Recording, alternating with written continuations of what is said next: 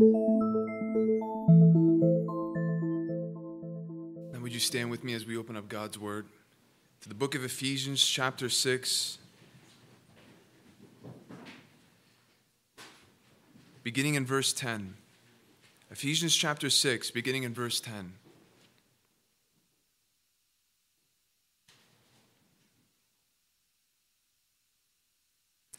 Finally, be strong in the Lord and in the strength of his might. Put on the whole armor of God that you may be able to stand against the schemes of the devil. Father, we humbly bow our hearts in your presence, and at the hearing of your word, we ask that you would be gracious to us in making this clear to us by the spirit of wisdom and revelation. Lord, as we are continuing in this series of warfare, surely there is warfare happening even now. And so we ask, Lord, that every mind and heart would be arrested by the authority of this word, and that your spirit would penetrate our hearts, and that we may be enlightened, Lord, to know how to wage good warfare. Thank you that through Christ we have the victory. Nevertheless, we know that there's still a daily battle. And so, Lord, give us what we need to ensure that we would be faithful stewards and soldiers in this war. In Jesus' name we pray. Amen. You may be seated. There are many ways to describe the Christian experience, and the Bible gives us those descriptions. Paul loves to use the illustration of a race, and different parts of Scripture illustrate this idea. Oh, thank God it's more than an idea, though, of intimacy with God, relationship with Him. But we cannot forget that there is also the concept and the reality of a war. Of a war. You and I are in a battle as Christians.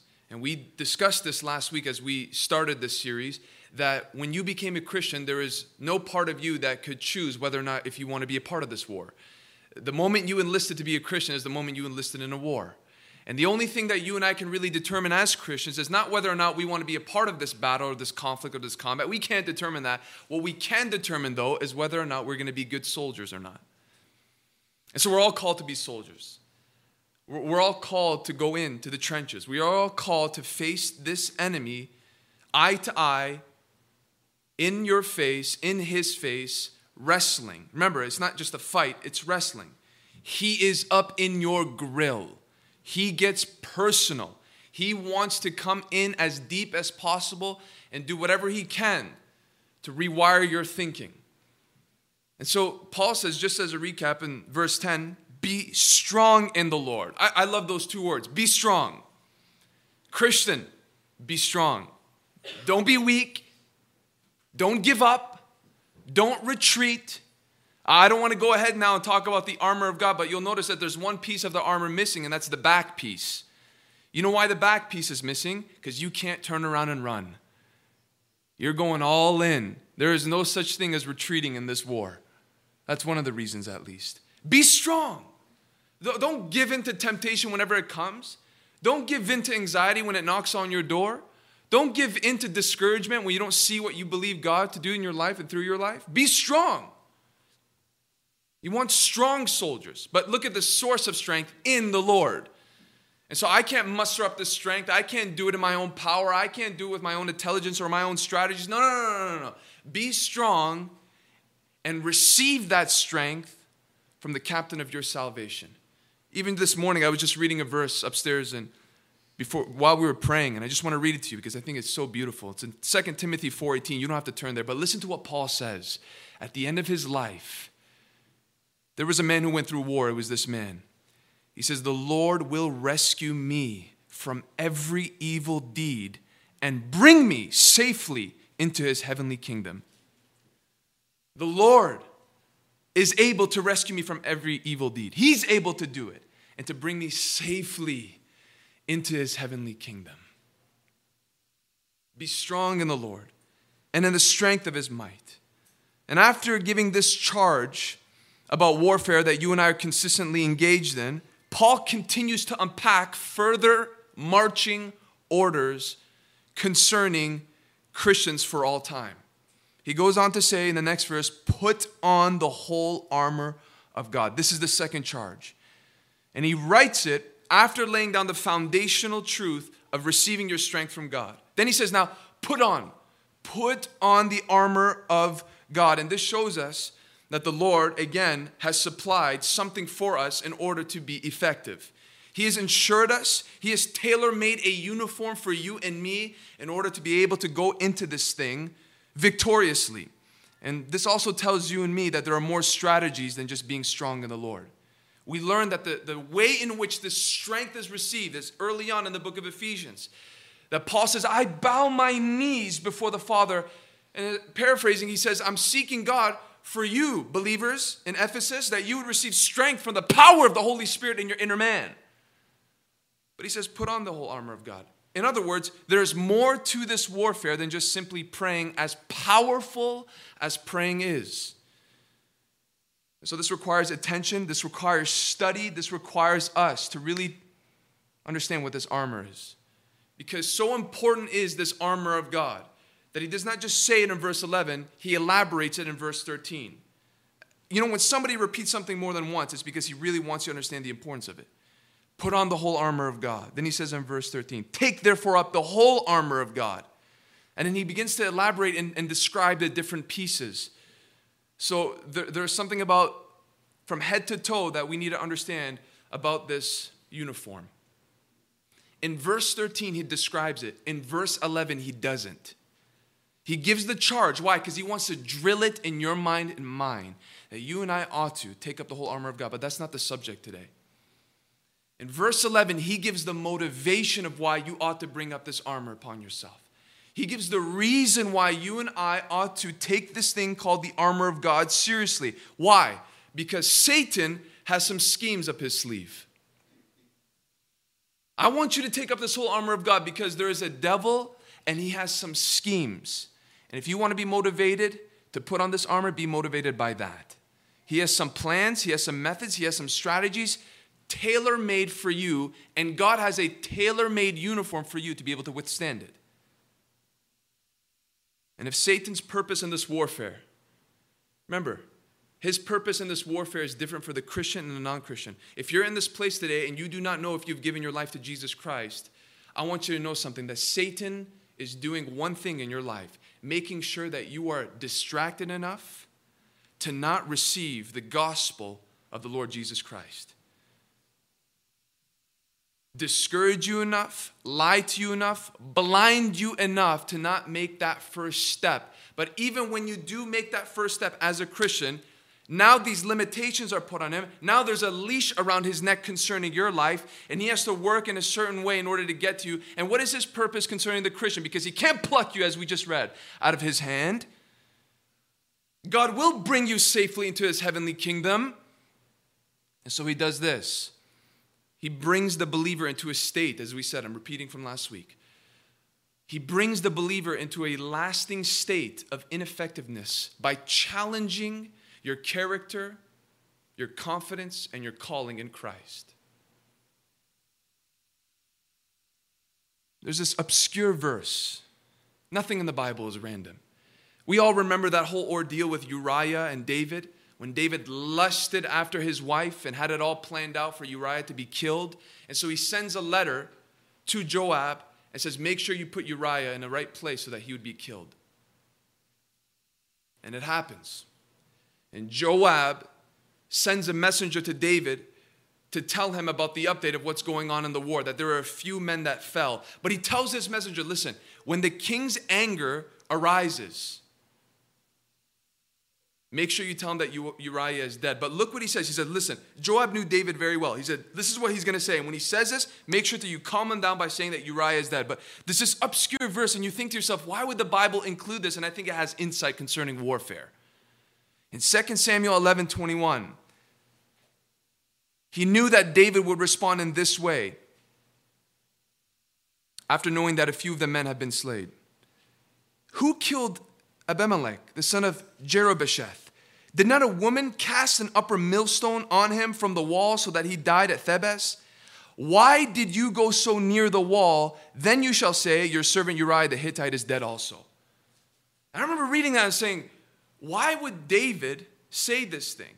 It, it revealed something about this man as a warrior because this incident that he, he's explaining, because he's, he's trying to tell them why you failed and let these men die, he goes all the way back to the book of Judges, pulls a story out, and brings it to present day reality, which tells me something about David. That he was more than just a motivational soldier, he was more than a courageous, bloody warrior, he was a well studied commander. That David, in his effectiveness in warfare, in this one verse, what we see is that he was able to study the different tactics of the enemy from the past to bring it into his present day experience so that he could avoid the same mistakes that others have made. He, knew it. And he wanted to be one step ahead of the enemy. And I look at that verse and I say, How true is it of us as well? That you and I are called to understand the schemes of Satan, lest he have an advantage over you and over me. And there are two extremes on understanding this idea of the devil. One extreme is that you blame him for everything. And the Bible does not do that. You blame him for every single temptation, remember your flesh. You blame him for every emotional distraught that you're experiencing, not necessarily true. And we kind of pin it all on him, and the Bible says, no, that's not necessarily right. Every sickness is Satan. Who said that? Every sickness has to go away this way. And Paul says to Timothy, drink a little bit of wine for your stomach so that you can feel better. You know what I'm saying? We can go to extremes. And then the other extreme is that we ascribe nothing to Satan. And this idea of warfare is silly and this is just too much and this is just ultra spiritual. And if you think that we're not in a war, you have to understand that he's already winning in your life. And so, what we want is the balance that comes from Scripture. And what the Scripture tells you and me is that Satan has some schemes. He has separate schemes for the world that are not in Christ, and he has some schemes just for you and me as Christians. And this word schemes is very important because it it gives the understanding of cunning, trickery, being wily, strategic. He is not obvious in his attack, he is subtle, and that's his desire. It involves confusion, it involves a mixture of truth and falsehood.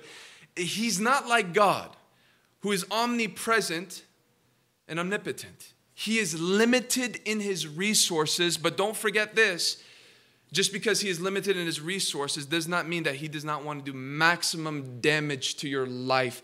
Remember, Satan does not want to trip you as a Christian, he wants to devour your faith. And so he does this. He does this in a way in which he's very careful and not obvious. And unfortunately for him, his methods have already been made plain and clear in the Word of God. And it's up to you and me, like David, to just pick up this Word and see what He's done in the past and realize that He's going to probably do it again. So we're not blinded by these schemes. We're not walking in the dark here. Any good army will receive a report of who their enemy is, what kind of weapons they have, what they can or can't do. And for us to be unaware of that is to go into a war in great danger. What are the purpose of his schemes? We know the meaning of schemes, that he's a trickster, and we're going to find out how he does it. Well, if the armor of God, according to this verse, put on the whole armor of God, is given so that we may be able to stand, then every single scheme that Satan has is for the opposite purpose, for you to fall. And not just fall, but to keep you down. To keep you down. Put on the whole armor of God that you may be able to stand. And here's my question because remember this whenever you read the scriptures, revelation comes by asking the text questions what does it mean to stand? It sounds nice, but what does it mean for a believer to remain standing? Here are two verses for us to give us insight. 1 Corinthians 15 58. After describing the beautiful reality of the resurrection, Paul concludes by saying this practical exhortation. Therefore, my beloved brothers, be steadfast, immovable, always abounding in the work of the Lord, knowing that in the Lord your labor is not in vain. So he's saying, with the revelation of the fact that you will be resurrected one day because Christ has resurrected, here's my charge to you. Be steadfast, immovable, always, always, always abounding in the work of the Lord. Okay, so this idea of being immovable is connected to the truth that I am to be a fruitful spring of good works, zealous at all times to do the service of my master. Okay, so there's something there. But then there's another verse in 2 Peter 1:10. Peter lists all these different virtues. And then he goes on to say in this verse, therefore, brothers, be all the more diligent to confirm your calling and your election, for if you practice these qualities, you'll never fall. Oh, so it's possible for me not to fall as a Christian. That if I do certain things, I can live my entire life without falling. I didn't say it, the Bible said it. Disagree with me, offended by that? I'm just a messenger. It's amazing how many people are offended by the idea of never falling.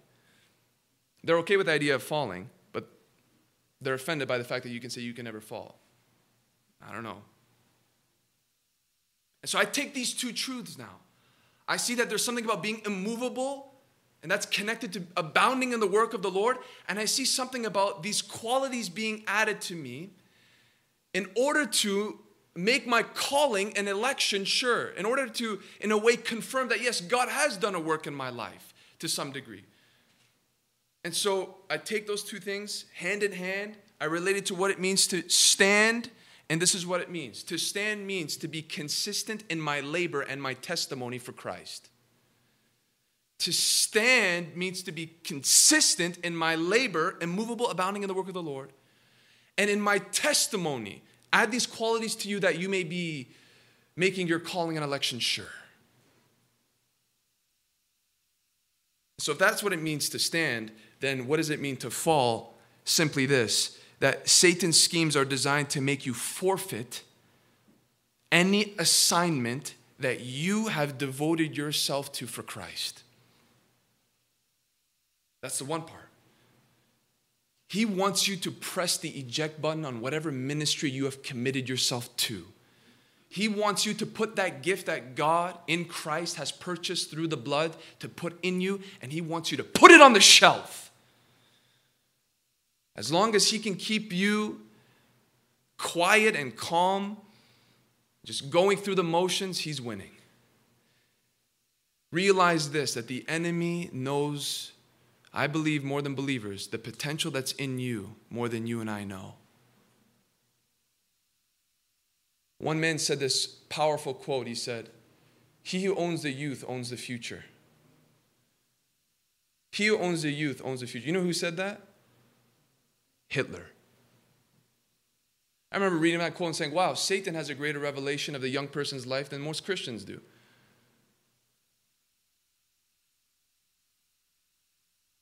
He would do anything to make sure that you do not finish the assignment that's been given to you from heaven. As long as you just coast along in this life, sure, you're saved, that's fine. That's good. You'll get into heaven safely. Just don't bring anybody with you. Or, not just to make you forfeit any assignment, but to defile your character, to tarnish your testimony in order to cause doubt in either yourself or in the eyes of others concerning your testimony as a Christian. So this is this is what makes him work. This is why he's walking to and fro. This is why today I believe that Satan and demons are the most busiest on Sundays. Oh yeah, he works throughout the week as well. But if you're not doing anything throughout the week, which I believe unfortunately is a majority of what we're seeing in the West. If we're not living this thing out throughout the week, probably Sunday is the busiest day for him in America. But as he's working, this is what's, this is what's going on through his mind. One, how can I make this person so discouraged? How can I make this person so distracted and derailed in their understanding of what they've been given by God to do? How can I so twist their way of thinking that they'll just say, you know what, I think I'm done here. I'm just gonna go on, I'm, gonna, I'm just gonna do my job, raise my family, I'm not gonna really get involved, just hear a message once a week, and that's it. He goes, good, I'm done with you, moving on to the next one. Or because he's so conniving, how can I just defile this person's testimony? How can I tempt him? How can I lead him in such a way in which he himself can even look at his own sins and say stuff like, Am I really regenerate? Am I really born again? Make him in doubt. Oh, and if he's in doubt, then other people are going to look at him and see the joy that's lacking in his life and see the peace that's forfeited in that. And they're going to not want what he has. Or I, I can make this person, do you see what he does? This is why he wakes up in the morning. This is why he does what he does. Discourage or distract your labor, defile or debase your testimony. So, what are the schemes he uses? It's worth noting where he, in his limitation, spends most of his energy. He's limited. And so he spends his energy, and the scripture reveals, on a particular element of your life he doesn't use bombs and he doesn't use snipers and he doesn't use all this ammunition. Yeah, sure, that's a manifestation of something else. All the craziness in the world is rooted in one thing Second Corinthians 10 3 to 5. Paul talks about warfare again and he goes, For though we walk in the flesh, sound familiar, right? For though we walk in the flesh, we do not war after the flesh. For the weapons of our warfare are not carnal, but mighty through God to the pulling down of strongholds. Okay, so there's some strongholds, there's some castles, there's some fortification in people's lives. And so, how are these strongholds pulled down? Or what are these strongholds, rather? He says, casting down imaginations and every high thing that exalteth itself against the knowledge of God, bringing into captivity every thought to the obedience of Christ. So he says, Our weapons are not carnal, not flesh and blood, not hand to hand combat, not with guns and not with bombs. No, no, no, no. It's through imaginations, attacks against the knowledge of God, and bringing every thought into the captivity of Christ. Imaginations, knowledge, thoughts. Imaginations, knowledge, thoughts. What do all those three things have in common? Welcome to the battleground of your warfare. Welcome to the ring of your wrestling match with these principalities and spiritual powers in between your eyes.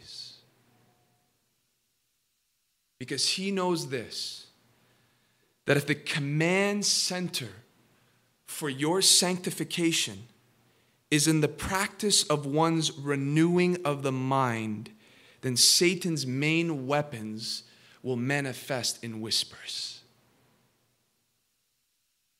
Can I say that again? That if the command center, according to Romans 12, of your sanctification, believer, is in your practice of renewing your mind, then his onslaughts will be manifested in whispers. He wants to get in there.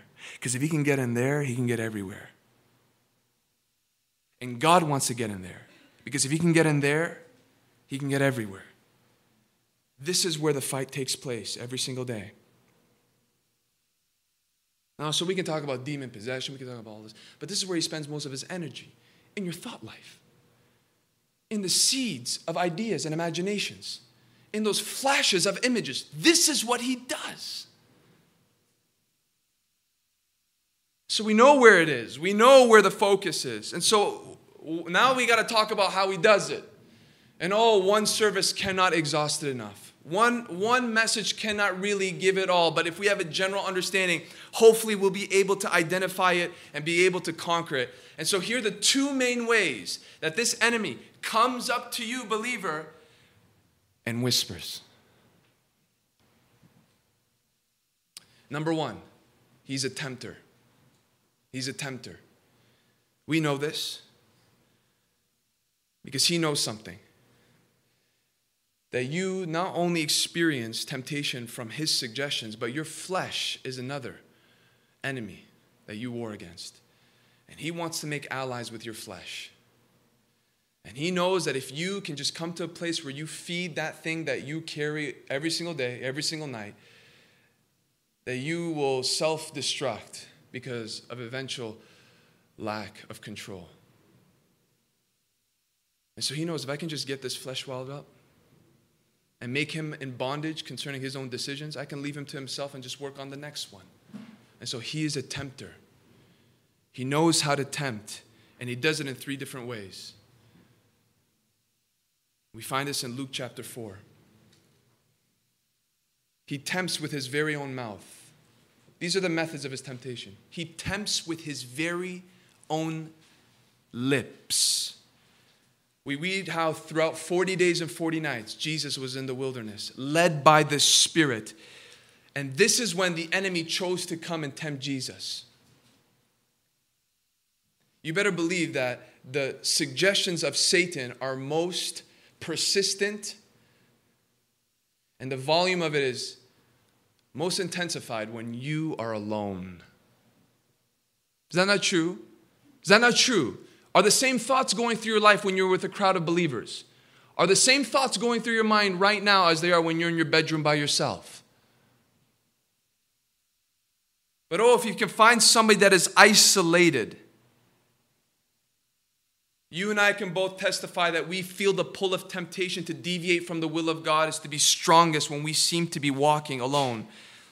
And there are voices that come from Him, and they seem the loudest when we don't have other voices speaking into our hearts and speaking into our minds. And this is why Jesus teaches us a valuable lesson that even when you're walking alone, that makes no excuse for us to fall into temptation, even though you and I both know that we need other voices to encourage us, according to Hebrews 3 that we are to exhort one another, right? So, so how did Jesus overcome it? Because he was dependent on another voice. He was dependent upon another word, the word of God. And so be aware that when you're alone, his whispers are more common. His suggestions seem more seductive. Not just when you're alone, but when you attempt to serve the Lord in obedience. This is Jesus' trial before public ministry. This is Jesus walking into preparation, and guess who realized it? The enemy. He wanted to do whatever he could to sabotage him taking that first step into what God has called him to do. And so he comes and he, what does he do? The same thing he'll do with you.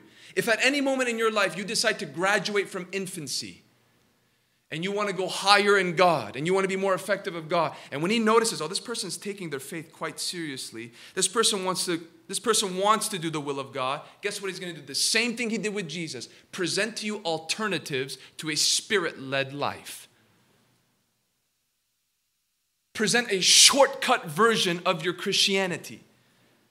And so he comes up to Jesus and he says, You know, you can have this instead, right? You know, instead of using your power to obey God, why don't you use your power for your own selfish desires? And so he suggests, he suggests, he presents alternatives, he gives substitutes. And there's this one interesting verse in Luke 4:13. And when the devil had ended all the temptation, oh, so that it's possible for Satan to end all his temptation. Hold on, read the verse. He departed from him for a season. And so there are moments, and I believe that Jesus shows us this when, when you are alone. And that can be from today to you being alone in your house. Or when you decide to grow in God and want it because He went into the wilderness led by the Spirit. You want a Spirit led life? You believe that you've just put a bullseye on your head. He will come and present alternatives, He will come and present suggestions more intensified than ever before.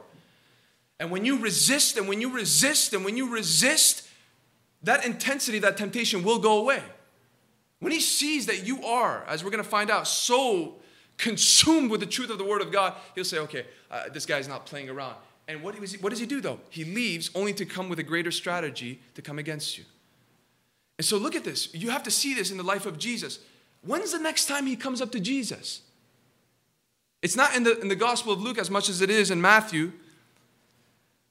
Matthew 16, 23. As Jesus continued to walk in obedience to the will of the Father, the enemy manifested his temptations in a different way. So, Jesus in Matthew 16 just explained to his disciples, you know, I'm gonna, I'm gonna suffer in the hands of rulers. I'm gonna die. And Peter comes up and rebukes Jesus. And you know this verse. But he turned to Peter and said to Peter, Get behind me, Satan. You are a hindrance to me, for you are not setting your mind on the things of God, but on the things of man. This is how the enemy came next. When he came to him with his own mouth and his own whispers and his own suggestions, he was defeated. So, you know what he thought to himself? Look how conniving this snake is. If I can't get to his mind directly, let me get to another person's mind so that person can get to his mind. You don't believe that the enemy has done this before? When Satan came up to God and says, You know why he loves you? It's because you've given him all these blessings. And you know what? There are Christians like that. They only serve Jesus because they have their bellies full and they have what they want. Take those things away and watch how he'll curse you to your face. All right. Touch whatever you want. Comes back. Have you seen how faithful Job is to me? Oh, don't you want to be a child of God in which God can boast in and smile over? Have you seen how faithful he is? Look, you touched all this stuff and he didn't, he worships me. Yeah, yeah, yeah. Touch his body and watch how he'll curse you. All right. Just don't kill him. And I find something so fascinating. You read those first two chapters of Job that he had every right to touch everything, any person, killed his kids, killed everything. And you know who you see still left? His wife. He had the right to take out his wife. He kept his wife. Who was the one that said, curse God and die? His wife. That was a part of his strategy. If I can't get to this guy, let me get to the closest people in his life. Let me surround him. Here, here's the two warnings. Number one, Jesus said to, to Peter, Listen, your mind is set on the things of man, not on the things of God. So here's one warning. Number one, beware of the people that are in your life that have not set their minds on the things of God. That's just the obvious one. That they will be a source of temptation in your life. You will feel the cords pulling you back from growing in God because you just have the wrong crowd that you hang out with. But not only that, look at this beware of those who are even true believers that in a moment of weakness and vulnerability can be used as a source of temptation in your life. Do you see how this warfare, as much as we need one another, it is still a one on one combat with the enemy? That there are times in which you just need to stand alone sometimes. And there's a way in which you can do that. But here was Peter, a close disciple of Jesus in a moment of weakness. Not that he was possessed by the devil, but he was inspired by satanic thoughts, trying to convince Jesus to not go to the cross. Now, beware. Please don't point at people in your life and say, Satan, Satan, Satan, Satan. That's lack of wisdom. And that's just plain rude but develop an understanding that things can come up from different places and even from those that you know, especially those that are closest to you.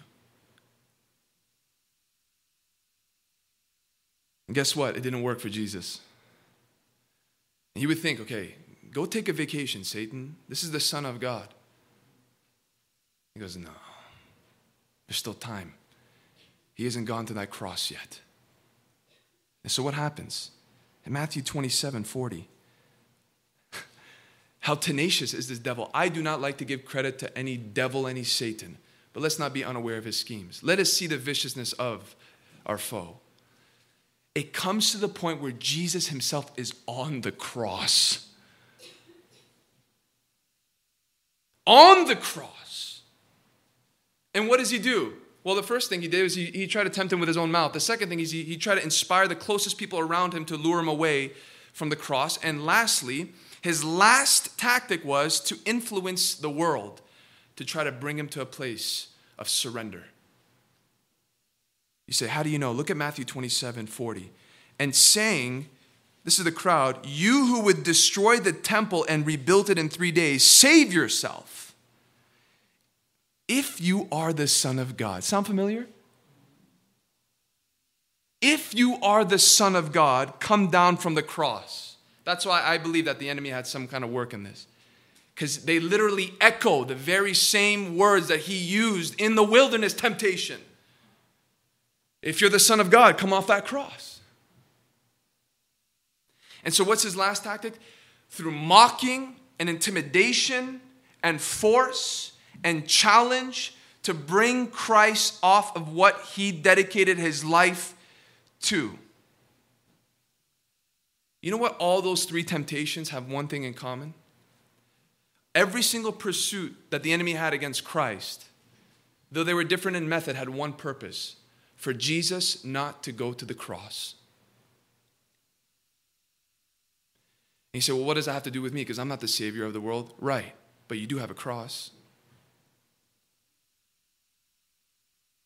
After the second time, when Peter came up and says, You're not going to go to the cross, it's after that time. We see it in Luke and in Matthew. After that time, right after that, Jesus ushers in the teaching if anyone would come after me, let him deny himself, take up his cross daily, and follow me. Why? Because Peter's mind was influenced of a crossless Christianity. He says, You're not going to go to the cross. That's ridiculous. You're ushering in the kingdom. You're the Messiah. You're going to go on the cross. He goes, Listen, Peter, not only you, but I'm afraid of all these disciples. Why don't you guys come on in let's make this a teaching moment? You all have a cross. You all have to deny yourself if you want to follow me. And you know what Satan's main central focus is whenever it comes to temptation in your life? Don't deny yourself. You don't have a cross to carry. There's an easier way to do this. That's what his suggestion was for Jesus. You can have all the kingdoms of the world if you would just bow down and worship me. You can have a short, shortcut version of this. You don't have to go to the cross, and Jesus knew. This is a lie. He'll always present a shortcut version of your faith, and so many people are biting into it. He's a tempter, relentless, fierce but he's not just a tempter, he's a liar. He's a liar. John 8 44, when he lies, he speaks out of his own character, for he is a liar and the father of lies. It's his native tongue. That's all he knows what to do. He's so good at it. And the question is, how does he do it? How does he do it? How, how does he lie? What is the what is the substance of his lies? Oh, he can lie about so many things, but it is generalized in Genesis chapter 3. And this is where we're concluding today. In Genesis chapter 3, when we are introduced to the serpent,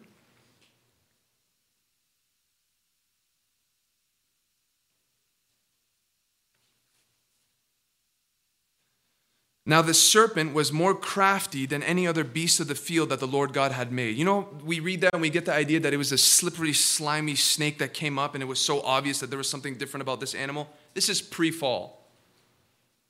Everything was perfect and glorious and awesome, which tells me something about when Satan tempts. He comes like, har- like a harmless thing, it doesn't come so obviously. So when the serpent came, I don't know what he looked like. We don't know, but we have this understanding that he, he cloaked himself in a different vessel to present himself in a way that might not be so threatening. He said to the woman, Did God actually say, You shall not eat of any tree in the garden? You guys know this. The first thing that he does when it comes to his lie, he always wants you to doubt God's word. Always.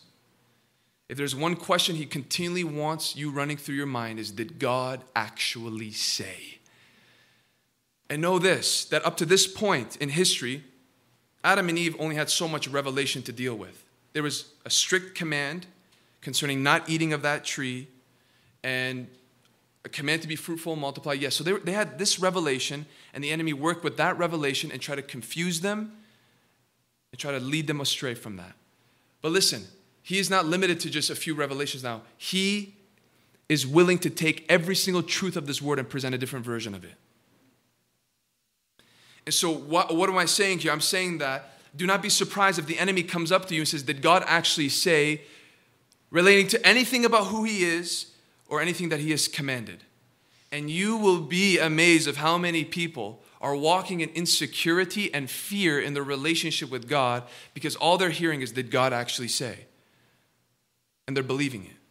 Did, did God actually say that He loves you?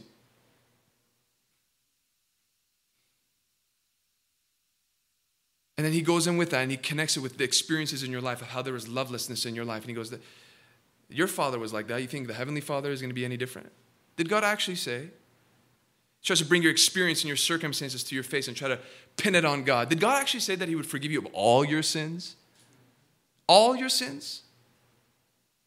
Do you know the people that you hurt? Do you think God, as holy as he is, do you think he's just going to let that go?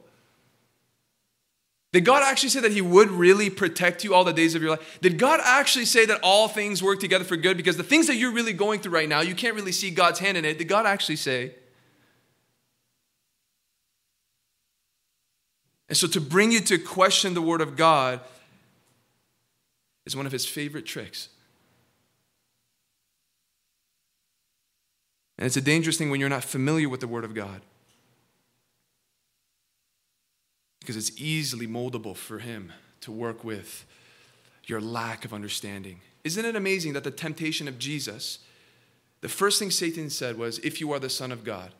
And the temptation account follows immediately after the baptism account, in which God the Father said to Jesus, This is my beloved Son in whom I'm well pleased.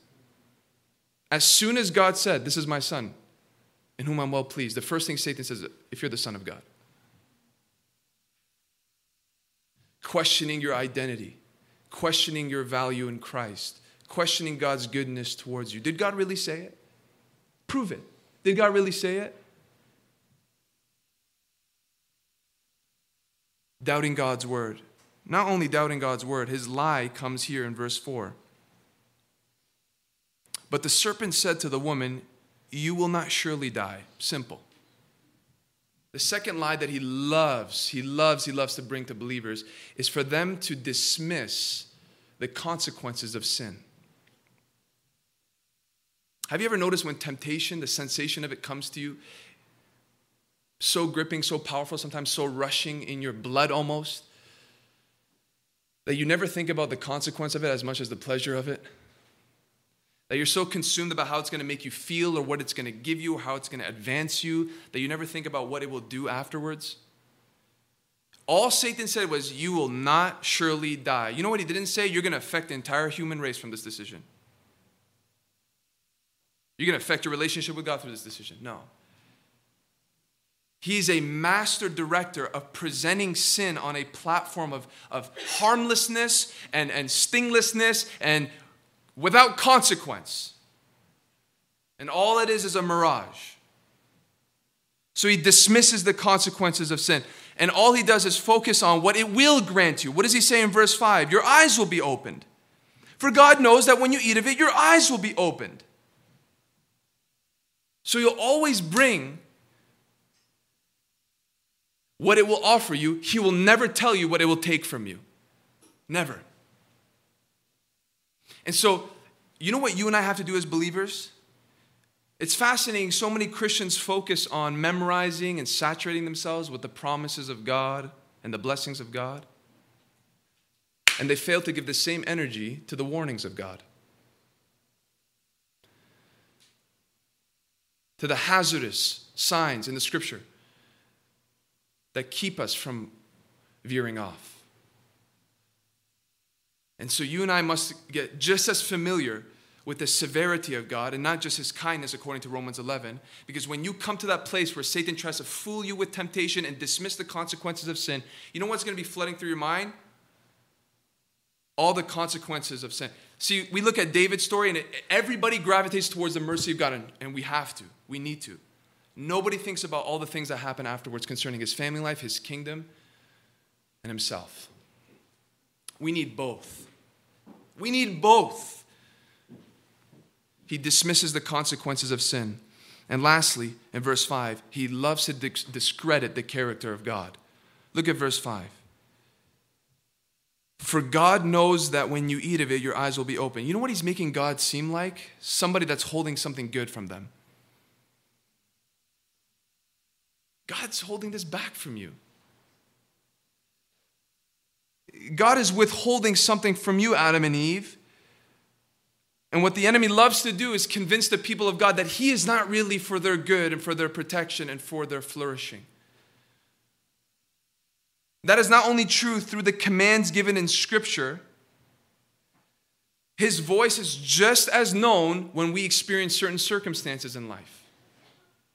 So again, you experience something and He goes, Look what God's doing in your life and allowing to happen in your life. Look how long you've been praying for, and it's only getting worse.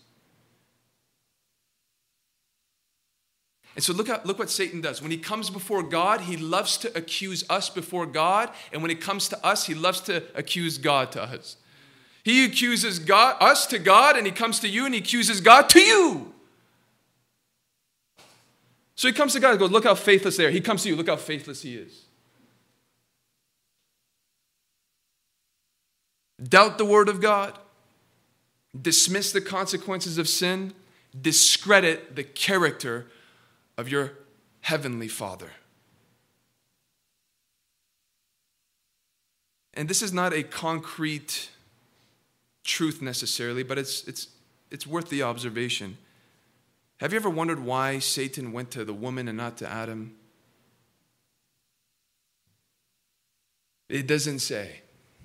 It doesn't tell us why he went to the woman instead of Adam. But there is one observation. It's just an observation worth considering. Maybe over lunch you can talk about it. That Eve did not have something that Adam did have.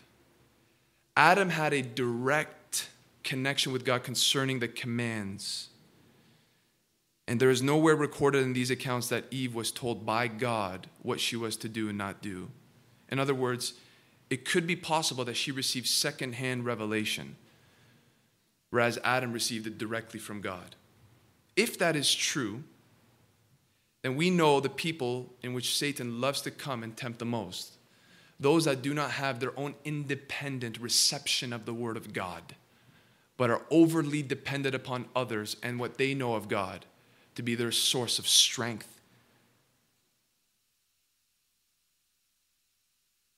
And there's something different between Eve here and Jesus in the wilderness, is there not? Look here, look here in Genesis 3 2. Look how she answers the enemy. And the woman said to the serpent, We may eat of the fruit of the trees in the garden. But God said, You shall not eat of the fruit of the tree that is in the midst of the garden, neither shall you touch it, lest you die. Then you go to Genesis 2 16, 17, see what God said and, and compare it. You may surely eat of every tree of the garden, but of the tree of the knowledge of good and evil. She didn't give the name of the tree, she said the tree in the midst of the garden. You shall not eat, for in the day that you eat of it, nothing about touching it. She said, I can't touch it either. So there's something added there. There's something missing and there's something added. And then he says, You shall surely die. She says, Lest we die. Even the enemy knew the certainty of the consequence. When he comes and says, You will not die, he doesn't say, You will not die, he says, You will not surely die. So we see a person here that's unfortunately not having a full grasp on the Word of God on the commands of God, on the promises of God, on the consequences that come from sin. There's this uh, generalizing idea of it, but not a firm grasp of it. When you come to Jesus, though, and Satan comes to tempt him, he does not even go back to his baptism experience to give him the confidence. Do you realize that? If you are the Son of God, he's like, weren't you at my baptism? It was an awesome thing. You did not hear the voice of God that declared that I am the Son of God. Do you know how many Christians are dependent upon their past experiences to give them present day security? Jesus doesn't even do that. As glorious as it was, he goes, It is written. It is written. It is written. It is written. You know what the psalmist says? I have hid thy word in my heart that I might not sin against thee. Notice what he didn't say. He didn't say, I have read your word that I might not sin against thee. I've scanned through your word. I have YouVersion Bible verse of the day, your word. that I might not sin against thee. You know what he said? I've hid it. I got it in my bloodstream. I've buried it as deep as possible as I can in my inner man. I've lit up every single room in my mind concerning the Word of God so that whenever there's a lie or deception or temptation that comes, it is immediately detected and deterred. I've hid it in my heart, I buried it there. I've compacted it so it's not easily forgotten. We're talking about spiritual warfare here. We're not talking about comfortable Christian romanticizing this idea of what this faith is. Yes, there's an element of the relationship with God. If it's not for that, I can't imagine what this faith is about. But you have to understand, we're in a war. How do you know how to wield this sword? Are you familiar with your weapon? Are you familiar with the Word of God? And this is what will happen when you get the Word so in you. Just naturally, when you really just get it in you, this isn't a call to memorize books. If you want to, you can do that. But to get the word so in you on a daily basis, you would be amazed that when certain voices and certain suggestions come, you do not only just get random verses, you get verses that are specific to that assault that work as a shield to protect you. Because when Jesus answered, he answered specifically to each temptation. And you know what Satan did when he saw that Jesus came back with the word of God? He says, Oh, you want to play that game? You want to quote scripture to me? Here's scripture back. And what did he do? He took it out of context. So, what did Jesus do? He didn't just know his verses, Jesus knew the context.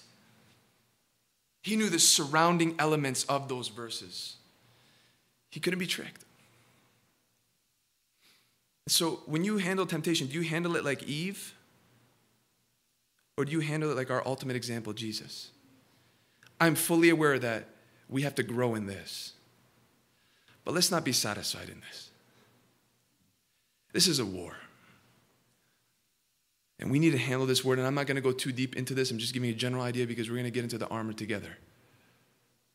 But it is possible for you and me to frustrate the enemy in his attempts towards us. It is possible.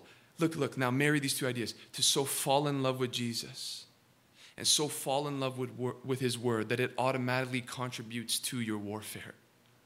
Don't separate the two, it's all mingled together. That yes, I am a soldier, but I am madly in love with my commanding officer. And yes, it is a battle, but this is a love relationship. And so, as I come to just know him and adore him, the automatic result is that as a soldier that represents him, I'm going to be strong. I'm going to be able to withstand it. I'm going to be able to move forward. And the more you know His truth, the more you'll be able to detect falsehood. You'll be amazed at the people that are experiencing oppression, anxiety, fear, shame, guilt, sorrow unnecessarily, simply because of their lack of understanding of who God is. I praise the Lord that He did not make this very complicated for us. We're the ones who make it complicated. Read all the saints of old. Read all these men of God who had such deep revelation, had great fruit for the kingdom of God. And I love reading books. And Spurgeon said one thing visit many books, but live in the Bible. But whenever I have the opportunity to read these books, and I've just been noticing this more and more and more and more about these different men of God and these different moves of God that have been led by vessels that were consecrated unto the Lord. Whenever it comes to the secret of their life, all they do, whenever you read these books, these awesome books, the, language that they use to describe the Christian faith and the experience that you have with God and how it is to walk in, in testimony towards Him, it always comes down to okay, pray, read your Bible. Like, that's it? Pray and read your Bible. It's like, there's got to be something more. No, pray and read your Bible.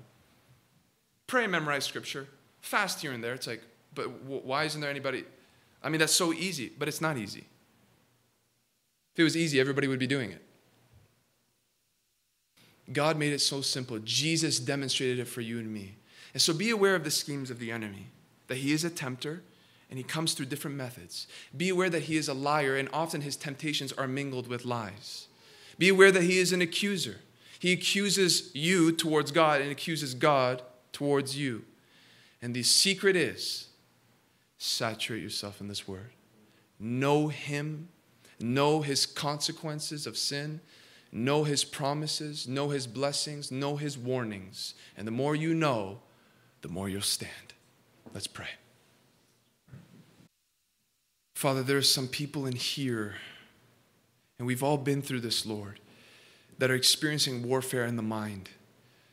Some might be experiencing shame, some might be experiencing doubt, some might be experiencing condemnation, some might see you in the wrong light. Help us realize that the enemy has contributed to that. But help us also be encouraged leaving this place that as long as we get this in us, your word, your promises, your character, your attributes, we gird up our loins. And we just pray right now for a special grace for the sake of our testimony for Christ and our longevity in the ministry for, for what you have given us, that we would get into the Word of God more and more. Some of us have lost that ambition. Some of us have lost the faith in that. But Lord, help us be like the psalmist who says, I have hid thy word in my heart that I might not sin against thee. Help us take that by faith, to not try to argue with the devil, to not even point back to different testimonies in the past, though that is good, but to make our concrete foundation based upon the written scriptures. And to believe that as we quote them and as we memorize them and as we rehearse them in our hearts, the enemy flees eventually. And so, Lord, strengthen your people today, we pray. Strengthen all of us. How we need you, how some days it is so exhausting, how some days we feel like giving up. But Lord, tonight through this morning message, we believe that you have strengthened us and that we will leave here with our heads high, our shoulders up not boasting in self, but knowing that we are strong in the Lord. And Lord, we receive your marching orders. We want to be faithful. We want to be found faithful.